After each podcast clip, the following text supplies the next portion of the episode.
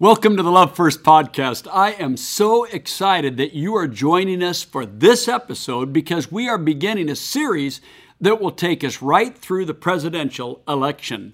We are barely over a month away, and just two nights ago, we got to experience the first presidential debate, which some people might now rename the uh, presidential debacle, but that's for another episode. But over the next several weeks, we are going to explore themes that will help us navigate this season. I want you to consider this question What will church be like after the election? Specifically, the first Sunday in November is the first, the second Sunday is the eighth. The election is in the middle. How will our churches navigate this? What will be the difference between the first and the eighth? How will we think about people? How will we treat people? Who will we talk to? And who might we be tempted to shun? This is a serious conversation, but we're going to enjoy it because, see, at the Love First podcast, we are here to catalyze courageous conversations that help us revolutionize the way we love. So if you are returning, thank you for liking, subscribing, sharing, and engaging. And if this is your first time, thank you for joining us. And we look forward to our discussion this evening, which I'm going to title Aristotle, Jesus, and the Presidential Election.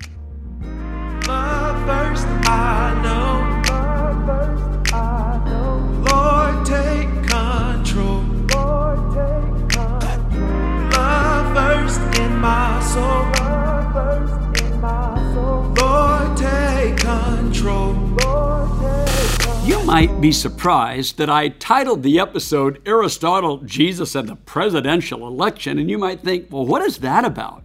And how does that fit into this season? Why would I lump those together? Well, quite often when we're reading Scripture, we listen to Jesus' teachings, we listen in on his conversations, we see his interaction with other people, and we have a tendency, depending on our age, to put a 20th or perhaps a 21st century spin on what we're reading and experiencing. But there are very important nuances from the first century context that can inform how we hear Jesus, and how we understand the implications of his life and teachings. Just one such conversation is in John chapter 15. Now, I'm going to begin this. It's not unfamiliar to you, but I want to read this to you. My command is this love each other. Love each other as I have loved you. Greater love has no one than this than to lay down one's life for one's friends. You are my friends if you do what I command. Now I no longer call you servants because a servant does not know his master's business. Instead, I have called you friends. For everything I learned from my Father, I have made known to you. You did not choose me, but I chose you, and I appointed you that you might go and bear fruit, fruit that will last, and whatever you ask in my name, the Father will give you. This is my command love one another. Now, I want to take a moment and focus specifically on this word, friends, and on the phrase, I now call you friends. When you think of a friend, what comes to your mind? Well, you know, you might think of a, a very intimate friendship, someone you've known a long time who, who is kind of allowed into the sacred places of your life. You might think, well, I don't know, I wasn't thinking that deeply. I was thinking about my buddies that I go golfing with, fishing with, uh, go uh, uh, enjoy an outing with. You might be thinking, well, I think friendship is kind of on a spectrum. Like, yeah, some people would be like friend friends, like like really deep friends, and other people, I, I don't know, I guess they would be more like acquaintance friends. Have you ever had someone introduce you and say, Hey, this is my friend John, or this is my friend Alice, and you think, Oh, well, that's cool. I, I didn't know they thought of me as a, as a friend. Have you ever had an experience where someone introduced someone else as their best friend and it stung a little because maybe you had thought of yourself in that category? You see, the concept of friendship is extremely important to us. But it was also extremely important in the first century. And there is a whole history and a background and a culture that is wrapped around that word Jesus is using, the word friend. So, if we back up a little bit and transport ourselves into that first century context, a couple of the things we would notice is that we don't have flush toilets and we don't have, you know, electric lighting. Well, okay, Beyond that, we still have people, we still have relationships, we still have families, we still have a centuries old concepts about friendship. But in Jesus' day, in Jesus' time, in Jesus' place, and in the languages that Jesus used, the word friend has very important background. In 44 AD, excuse me, 44 BC, a Roman philosopher named Cicero wrote a book titled On Friendship. That book became a bestseller in that 40 plus years before Christ was born. In fact, that became such a bestseller and so popular, you can still buy that book on Amazon, and it influenced the ideas of friendship for centuries all the way up until today. Authors throughout the centuries, researchers who were studying sociology and the nature of friendship, always referred to Cicero. Cicero was enamored with Aristotle's teachings on friendship that predated Cicero by at least three more centuries. Aristotle wrote extensively on friendship. In fact, in his writings to his son that we have preserved uh, for us as Nicomachean Ethics, he devotes all of chapter 8 and 9 to the concept of friendship. This is some of the most famous writings of friendship in world history. The, the research on this is profound, and if you study the research on this, it literally spans all the continents, all cultures, researchers from east to west, north and south want to know what did Aristotle say about friendship? And then how did Cicero incorporate that into his writings that became so famous that by the time of Jesus, the word friend had been defined by this Greco Roman tradition of philosophy? If we look at Aristotle, there are a few things I want to start with so that we can lay the groundwork for this exciting series. First of all, Aristotle basically said what most of his teachers said friendship is life. He asked the question who would, who would want to live without friends? What would life be if you didn't have friends? Cicero echoes the same question. How could you assume that life would be worth living if you didn't have genuine friends with whom to share life? Aristotle outlined friendship on a wide spectrum, but he gave names to the friendship. He said, you know, that there's friendships that we might uh, uh, think about as friendships uh, of usefulness, right? That these are, are friendly interactions of people that find us useful to them and them useful to us. So you might say to yourself, yeah, well, that would fit like uh, some of the people that I played sports with. You know, all the girls on that state championship volleyball team that, that you were on. And you think, yeah, well, we were all really good friends. Well, Aristotle might point out that you became friends because the context of usefulness brought you together. You say, oh, no, no, no, no, no, no. I have some really special friends out of that. Right. We'll get to that in a moment. You might say, I became uh, friends with the people in my unit in the military that I served with. Some of you might say, You know, uh, my college roommates or the people on my floor, my college baseball team, my high school soccer team. Some of you might say, you know, the people that I became the best friends with were the people that uh, walked with me when I had cancer, you know? That those people you were in cancer treatment with, or maybe the nurses, the oncologist, the people where you uh, received your chemo treatments, you might think of them as, as genuine friends. But what Aristotle might, might point out to us is well, all of those friendships were kind of birthed out of this bucket he would term useful, usefulness. A second bucket is he said, you know, there's, there's friends of pleasure, right? Now, don't let your mind drift immediately to immor- immorality. Friends of pleasure could be no, no, no. I've got a group of people that uh, during the soccer season, when the Atlanta United is playing, you know, every game we get tickets together, we go watch together, we enjoy a party, and we, we just have a great time, right? Friends of pleasure. You say, you know, we've got a group of people that for years have uh, been vacationing together, and we might not see each other all year long, but we always look forward to that vacation time, right? Some of you are, are your, your mind is beginning to, to remember, oh, yeah, well, that's right. I do have people in my life like that. I've got people that I might not see for a long time, but we share this particular celebration. And boy, when we get together, we just pick right up where we left off. Is that resonating a little bit? And Aristotle would say, well, of course, that makes sense. You had friends of pleasure.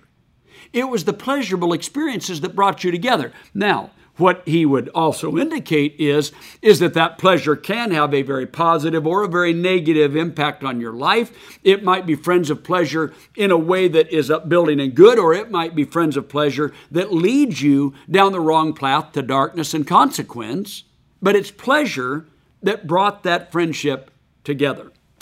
Now, before we move on to his third bucket, one of the things Aristotle basically points out is is that those first two buckets are often seasonal and temporary, and to a degree, superficial, right? So you're really good friends with a group of people, I mean, just so tight, like, man, you'd, you'd literally lay down your life for someone. But after you got out of the military or after you won that championship or after you graduated from high school or college, you know, and life kind of moved on, you might have fallen out of touch with that group of people. You might remember them. You might even have warm feelings toward them when you think of them. But, you know, you might have had this experience. You might see a friend request on Facebook and think, I have not thought of that person in 20 years, 30 years, 40 years and they do mean a lot to you, but we would all agree uh, I don't know if that counts as a deep friendship if you haven't actually talked to them in like 20 years. So Aristotle would point out that friendships rooted in usefulness or pleasure were normally for a season, temporary, and to a degree superficial. But a third layer of friendship was what he called a virtue friendship. Those of you that have read a little bit about Aristotle, you were waiting for me to use that word virtue because this is embedded in his teachings. One of the things that Aristotle wanted to make clear was is that virtue is the is the pathway to happiness, right? You're not going to be filled with genuine joy, genuine happiness, genuine contentment apart from virtue. And so we should not be surprised that Aristotle said that the highest form and the deepest form and the most important form of friendship is a friendship rooted in virtue. Aristotle made some observations. He said uh, the probability of having a lot of close, virtuous friendships is not high. The truth is, you would probably be happy to have a few deep, virtuous friendships in the course of your life. Cicero famously had one deep, deep, deep friendship, and it is his correspondence with this deep friendship that allows us to understand the bulk of his teachings about it. But what he would also suggest is don't be surprised if you have only one deep, virtuous friendship over the course of your lifetime. You may have more than that, but they take so much time, so much energy, so much attention, and you receive so much from investing so much that the chances of having a lot of those friendships is probably fairly low.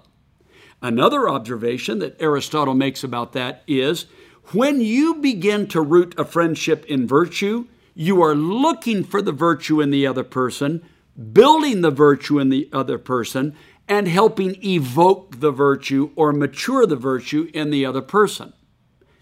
That person is doing the same for you. That person is looking for virtue in you, is building the virtue in you, is affirming the virtue in you, and evoking and maturing the virtue in you. Aristotle spoke of that kind of a friendship as um, something like another self, right? Like there's this other self. It's almost like you're mirroring each other and it's that virtue that begins to flourish and really build that friendship. Now, here's something interesting. Think about this. If you have a genuine virtue based relationship, a virtuous relationship, you will also find that they are pleasurable and useful. And Aristotle noticed that. That, that doesn't mean that a virtuous friendship isn't useful. That would actually be impossible to have a virtuous friend that isn't useful or you are not useful to them. And a virtuous friendship by nature is pleasurable because the depth of the connection, the growth, the encouragement, the affirmation, the development of each other, all of that leads to greater pleasure, greater happiness, greater joy. So, that virtuous friendship or those virtuous friendships, as many or as few as they are, are useful and beneficial. Cicero agreed with this.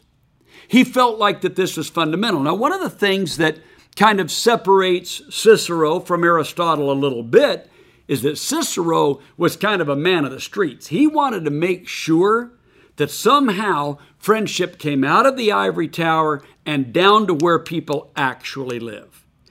What does a virtuous friendship really look like? Oh, I mean, you can imagine one, right? Could you imagine a friendship where your friend never, ever hurt your feelings, never lied to you? I mean, even like a small lie, where your friend never had the wrong kind of anger toward you, or a friend never let you down. Well, sure, you could imagine a friendship like that. Cicero said, Yeah, but you ain't going to have a friendship like that. The truth is, even in a virtuous friendship, there will be hardships and difficulties. Not every conversation will go as you wished. Not every exchange will yield understanding. You won't always have the uh, what we might term the fruit of the spirit, not Cicero but us, love and joy and peace and patience and kindness and goodness and gentleness and faithfulness and self-control. You might say, I don't know, if I took the temperature of my best friendship, some days might be a little lower and some days a little higher. Cicero wanted to make sure that the concepts of Aristotle were intact, that he wanted to affirm them and say that is absolutely true. But on the street, friendship takes some nuance, it takes some adjustment. That true friendship has to be nurtured by mercy and forgiveness and understanding. Well, that concept of friendship was the context for the way Jesus picked up that word in John 15. I'm sitting in a room right now as we're doing this podcast. I could look up and see what the ceiling tiles look like. They're not unfamiliar to me. I could look to the left and look to the right, look behind me or look in front of me, and see the structure of the walls. All of them familiar. I could look down at the carpet. All of them familiar. Because you see, in my context, the way that this room was built is built according to the familiarity of my culture.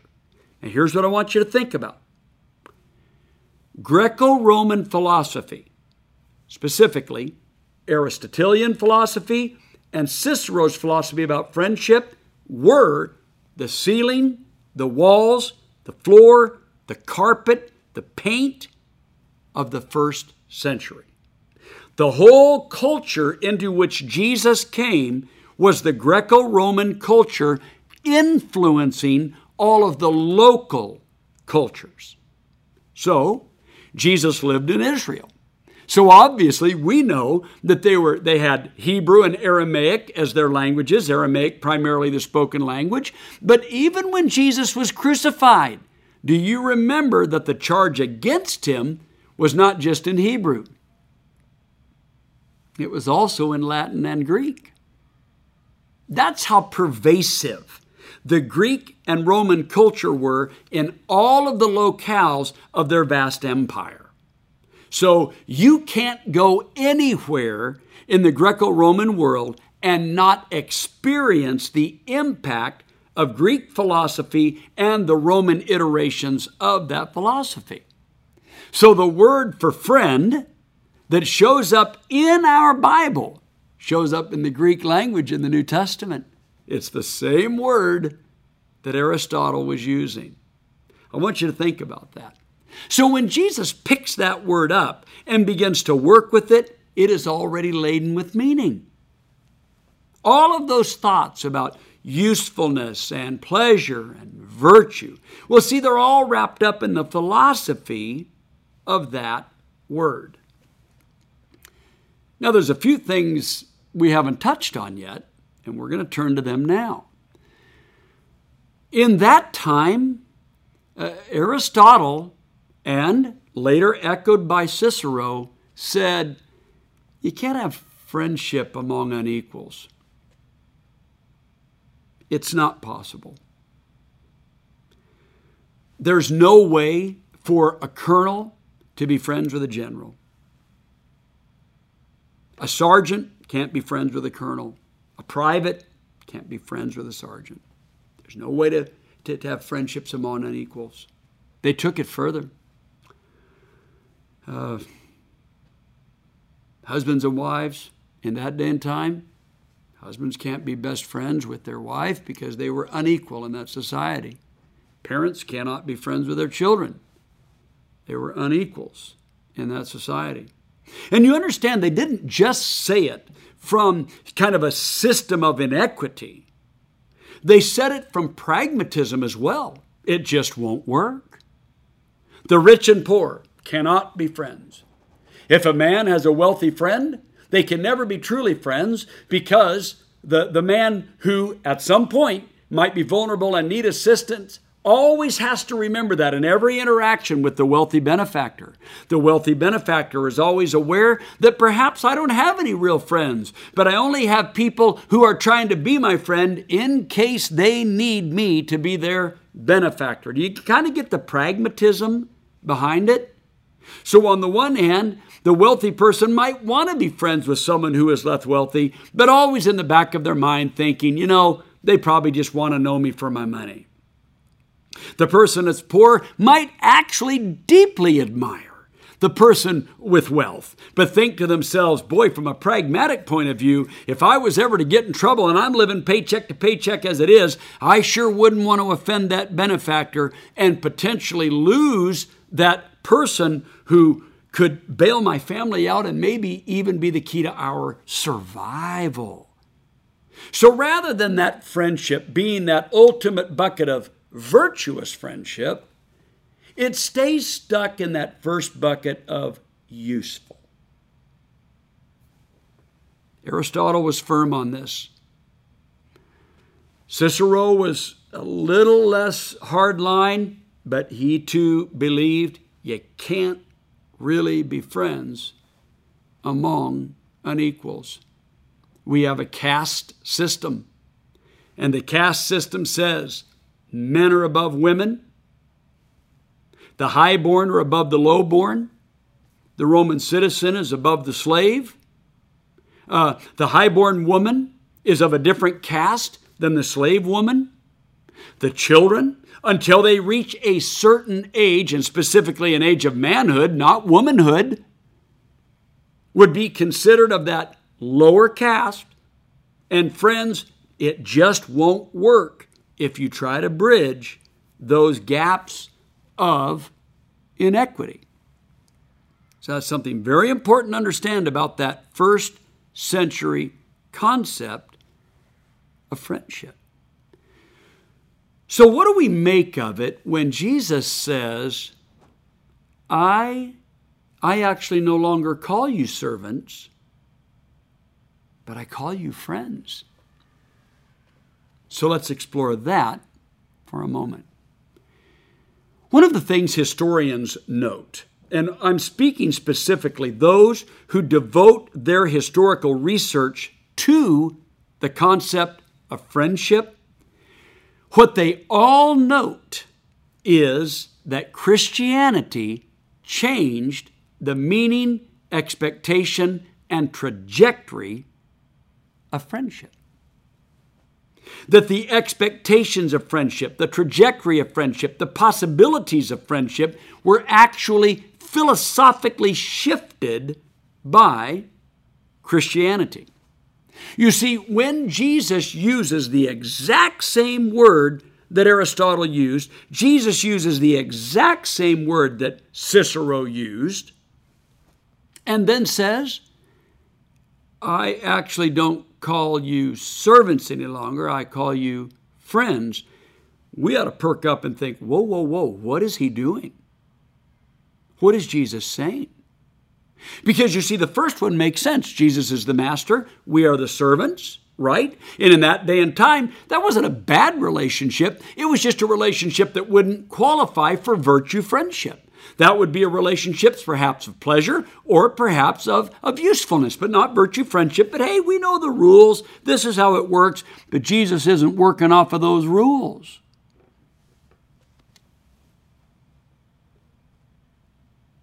You say, well, wait a minute, wait, wait, wait, wait, hold up a minute. I thought, I thought we're, we're servants of Jesus, right? Uh, Romans chapter six, we're slaves of righteousness, right? We're servants of Christ. Uh, Paul says, I'm a servant of the Lord Jesus Christ at many the, at the opening of many of his letters. Yes, yes, we serve Christ.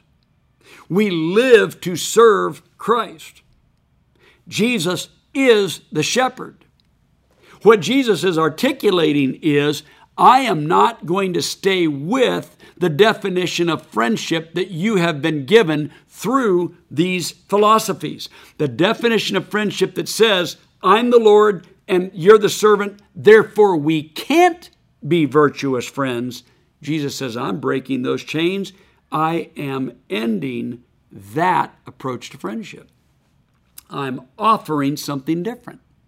And that is the friendship that spans what appears to be the inequities in life. How does Jesus do that? Jesus says, Well, let me explain. If you are only my servants, a servant doesn't know his master's business. Look back at John chapter 15. A servant doesn't know his master's business. So Jesus says, as long as we're only master and servant, and that is what defines our relationship, I won't fully reveal myself to you. You're, you will never really get to know me fully. There will always be a barrier between you and me. I will never be fully vulnerable to you. You will never fully know me. I will never fully be known by you. So you understand that there will be a barrier to intimacy because I'm never going to fully reveal myself to you. Jesus says that's the characteristic of a master servant relationship. But Jesus said, You see, I've done something different. I've called you friends because, notice his wording, everything I learned from the Father I've shared with you. Jesus says, You understand, I'm an open book. Later on, the Apostle Paul says, Well, yeah, now we know as in a mirror dimly, but then we will know face to face. We will know fully as we are fully known. That's why Jesus could say that when the Holy Spirit comes, He will reveal everything to you. Jesus said just a few chapters later in John chapter 17 speaking about eternal life, he said, This is eternal life. John 17, verses 3 and 4. This is eternal life, that they may know you, the only true God, and Jesus Christ, whom you have sent. What is eternal life? Knowing God. Jesus, in that same prayer, says, Father, the kind of oneness that I want us to have with our followers, not just our followers with each other, but the kind of oneness I want our followers to have with us is the oneness we share. So, what is Jesus saying? What he's saying is, of course, I'm your Lord. That's your baptismal confession. Of course, you're my servant. But you need to understand that our relationship does something more.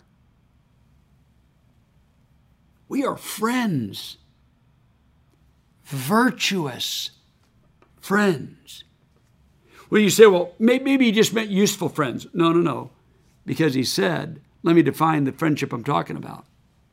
It's the friendship where we actually know each other. Historians note that as Christian writers and philosophers, especially in the 5th century AD, 6th century AD, and beyond, begin to reflect back on Jesus' teachings and then compare the philosophy of Aristotle and Cicero with Jesus, the lights came on, and Christian philosophers begin to think, whoa, whoa, whoa, whoa, whoa. What did Jesus do with friendship? How did Jesus change friendship? How are we supposed to understand then the potential for friendship, Christian friendship between a husband and a wife? And between parents and their children, children and their parents, between a Christian business owner and a Christian employee in that business. Yes, you see, Jesus begins to say, I'm not obliterating the roles that you would play in particular sectors of society. I am just saying that your relationship in Christ transcends those roles. It is no longer true that the differences in our savings account or in what we take uh, uh have in our take home check it is no longer true that those separate us into op- different castes or separate us into unequals. No one in the body of Christ who has a need should ever fear that they would lose friendship if they had to reach out to somebody else in the body of Christ for help. Is that what you read in Acts chapter 2? Verses 42 and following, where those first 3,000 believers that come from 14 language groups on the day of Pentecost, and they're all baptized into Christ, and the Bible says that you know they had everything in common. Isn't that something? The choice of words. Well, what do you mean they had everything in common? They were helping each other spiritually, they were helping each other financially, they were helping each other with housing and food. And there was not a needy person among them, chapter 4 of verse Acts says. But that's not because that they stacked them up with the wealthy Christians helping out the poorer Christians. Everyone were friends in Christ. Some had more, some had less physically, but we also know that that also shifted where the apostle Paul says in 2 Corinthians chapter 8 that sometimes you have a lot and you're sharing with the person that doesn't have a lot and then the wheel of economy turns and they have a lot and you don't have a lot. Do you understand that the apostle Paul says in 2 Corinthians chapter 8 about economics in the kingdom, he says, "Our goal is not that some would be hard pressed while it's easy for others. Listen to his wording. Our goal is equality. Check that out in 2 Corinthians chapter 8.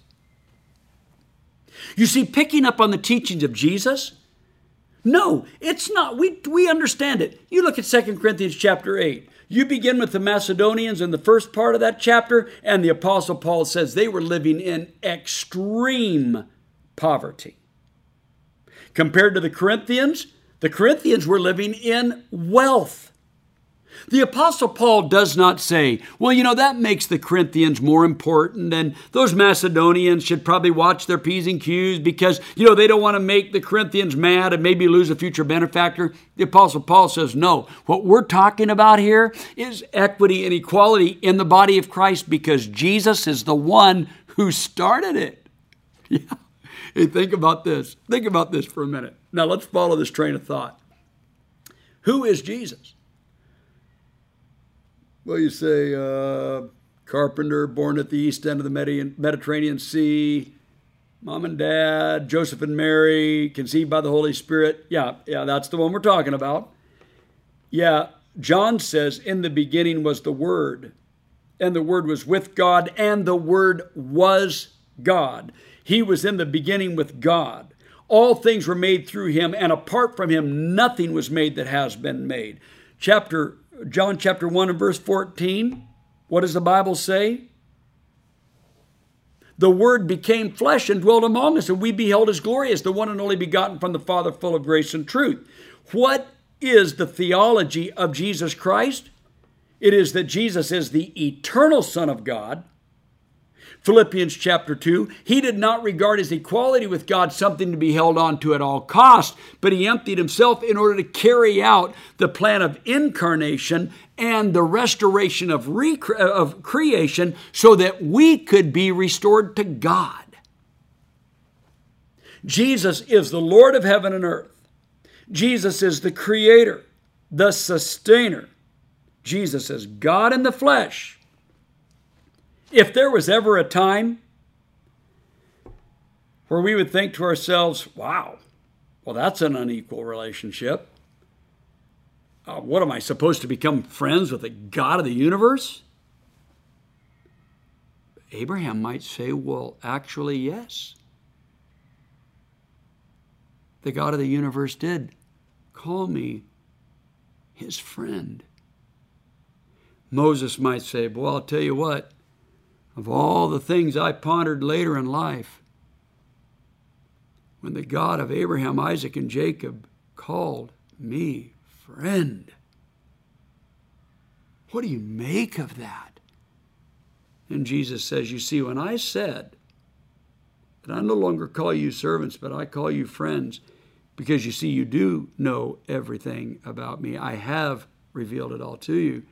Jesus said, This isn't new. This is who God has been all along.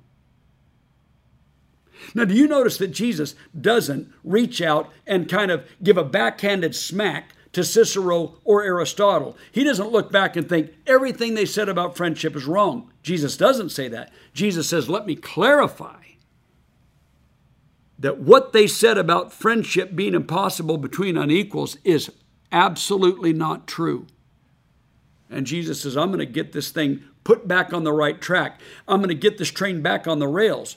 Friendship is about a relationship where, over the course of time, we have an increasing vulnerability and a decreasing fear, ever increasing knowing each other, ever increasing love.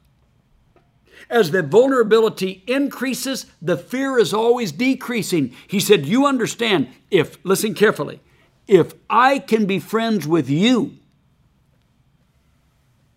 you tell me who's in some class or caste or race or gender or economic position to where somehow you are apparently so superior to them that they don't qualify for friendship. You see, this is radical. If there is anything we need restored, in this nation right now. It is Jesus' radical teachings on friendship. That genuine friendship breaks down all those false strata that separate people out, make people feel like they're high class and low caste, that develop and sustain the American caste system, where some people in a certain race are looked one way and other people in another race are looked another way. That by your color, you could be considered the supreme race or you could be considered the slave race that was birthed into the DNA of this nation. And Jesus comes along and says, You know, you got it wrong. And if you folks are going to call yourselves Christians, you're going to have to look at how I approach friendship, and you might have some real soul searching to do. How did you allow friendship to degenerate into the idea that friendship is primarily about usefulness? Who can do something for you? Who brings you pleasure? Whatever happened to virtue, where in this relationship you are serving as mirrors for one another and affirming the virtue that is present and evoking the virtue that is still needed to be developed? Woo! You got to admit Jesus is onto something here, isn't he?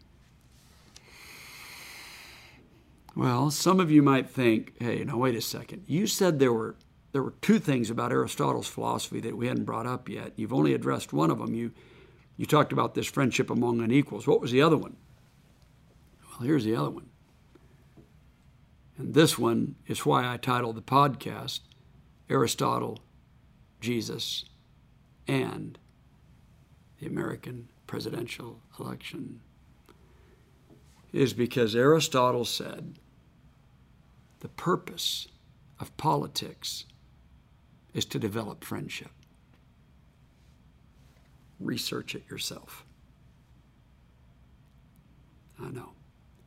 The purpose, the purpose, the purpose of politics is to develop friendship.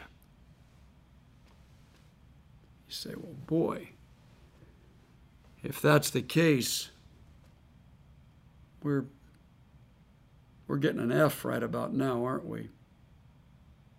Just let your mind drift back. If you watch that presidential debate the other night, you're like, that wasn't even close. I mean, that was like the opposite. You're right. It was. You see, these are sobering times. You say, well, how does that even work? That that the purpose of politics is to develop friendship. Well, Aristotle, as you might know, he had a lot of integrity in his philosophy. Here's what he said. Now, now this is Aristotle, not Jesus. Aristotle said, You do realize that the, the, the most important human activity is philosophy. What do you mean by that? Well, let's put it in modern terms. That Philosophy is the process of thinking rightly, thinking well, thinking with integrity about life and what it means to be human, what it means to be you, what it means to be you as a part of the general populace, what it means for you to participate in the lives of the people around you. And what does it mean to pursue the things that lead to virtue? That lead to the good life, the blessed life, the virtuous life, the happy and joyful and content life. Quick question. Let me take your temperature. How many of you would like more joy? You're like, well, yeah. Oh, well, let me ask you a different way. How many of you like less joy? Like tomorrow, we're going to lower your joy quotient. You're like, no, no, no, no, I want more joy. Okay, good. How many want more peace? Well, yeah, of course.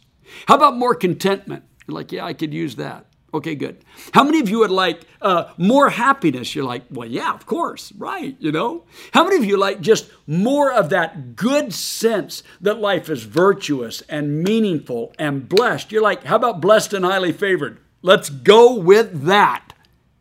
We want to be blessed and highly favored. Aristotle says, awesome. Then you need to really do a great job in your thinking. You need to think well about life. Think well about yourself. Think well about the meaning of your life. Think well about what it means to participate with the people around you in a beneficial way because the chances are they might be wanting more joy, more peace, more contentment. They too might want the good life, the virtuous life. So you think about how you want it for you, how they want it for them, how you could work together to develop that. And so what Aristotle preached was if you really want to be great at philosophy, meaning everything I just described, great at thinking about life in such a way that life is blessed and highly favored for you and blessed and highly favored for others. He said, You know what? You can't do it without a virtuous friend.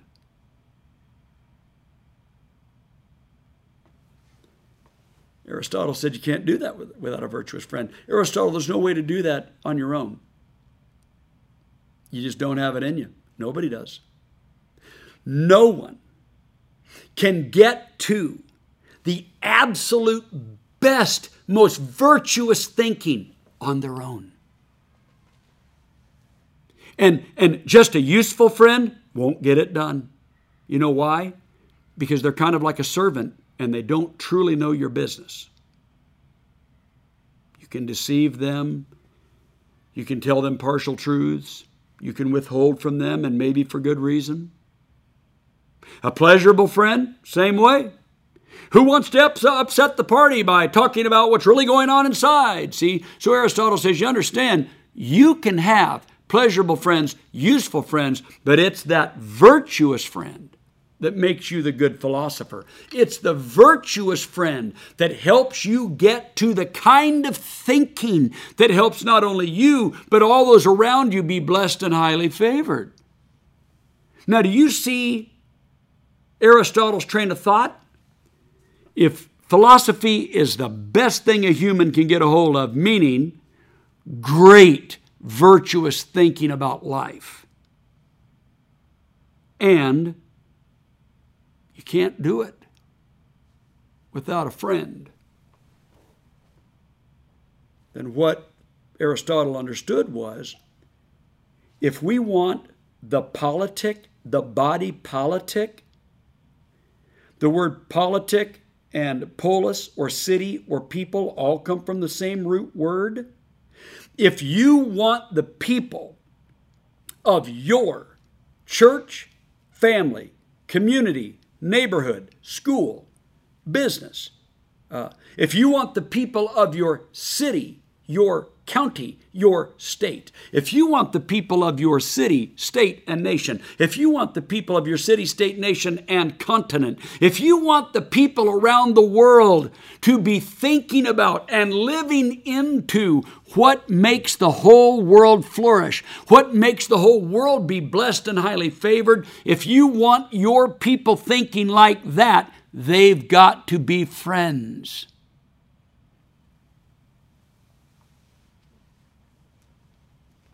So, what is the role of politics? If not,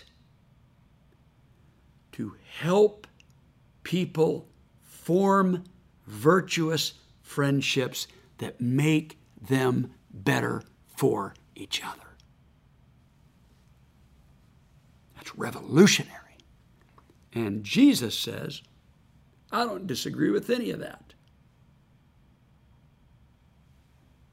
The only major fault in all of that is that you believe there's unequals, that there's tiers in society, strata, caste. Jesus said, That is not true. If I can be a friend to you, there is nobody that is by caste, race, economics, education, that is somehow underneath you or above you and therefore disqualified from friendship. So I got a question for you. How important is friendship in this season of American history? You might be moderately depressed because you might be thinking, good grief. If the role of politics is to develop a citizenry where we understand the value of virtuous friendship so that we become better at thinking about helping each other flourish and be blessed and highly favored, you might think to yourself, we're sunk. We are doomed. Our government isn't functioning like that at all. Well, you know what? You are correct. Our government is not functioning like that. That's why, as believers, our kingdom is not of, is not of this world. We do not take our cues from a government that does not know how to behave and teach the citizenry by example how to help each other flourish. We have, we have a, a kingdom above that the kingdom of God. And that God obliterated the strata, came in human flesh. You know the story, and in just a few months we'll celebrate the story. Born in a manger to peasant parents, grew up as a day laborer. The God of heaven and earth walking around in flesh without even a pillow to lay his head on. He reached out to the wealthy. Zacchaeus, he was buried in a wealthy man's grave, Joseph of Arimathea. But there wasn't a person, a poor person, a sick person, a person of another race or religion that Jesus overlooked by caste or race or economics or education. You see, if the God of heaven and earth can teach us how to be friends, that's the one I'm going to follow. And I urge you to do the same. So, over these next several weeks, as we explore Aristotle, Jesus, and politics, I urge you to think about what Jesus taught us about being friends and the impact of friendship on all of us flourishing and being blessed and highly favored. Thank you for joining us for the Love First podcast. I am so grateful that you engaged t- tonight.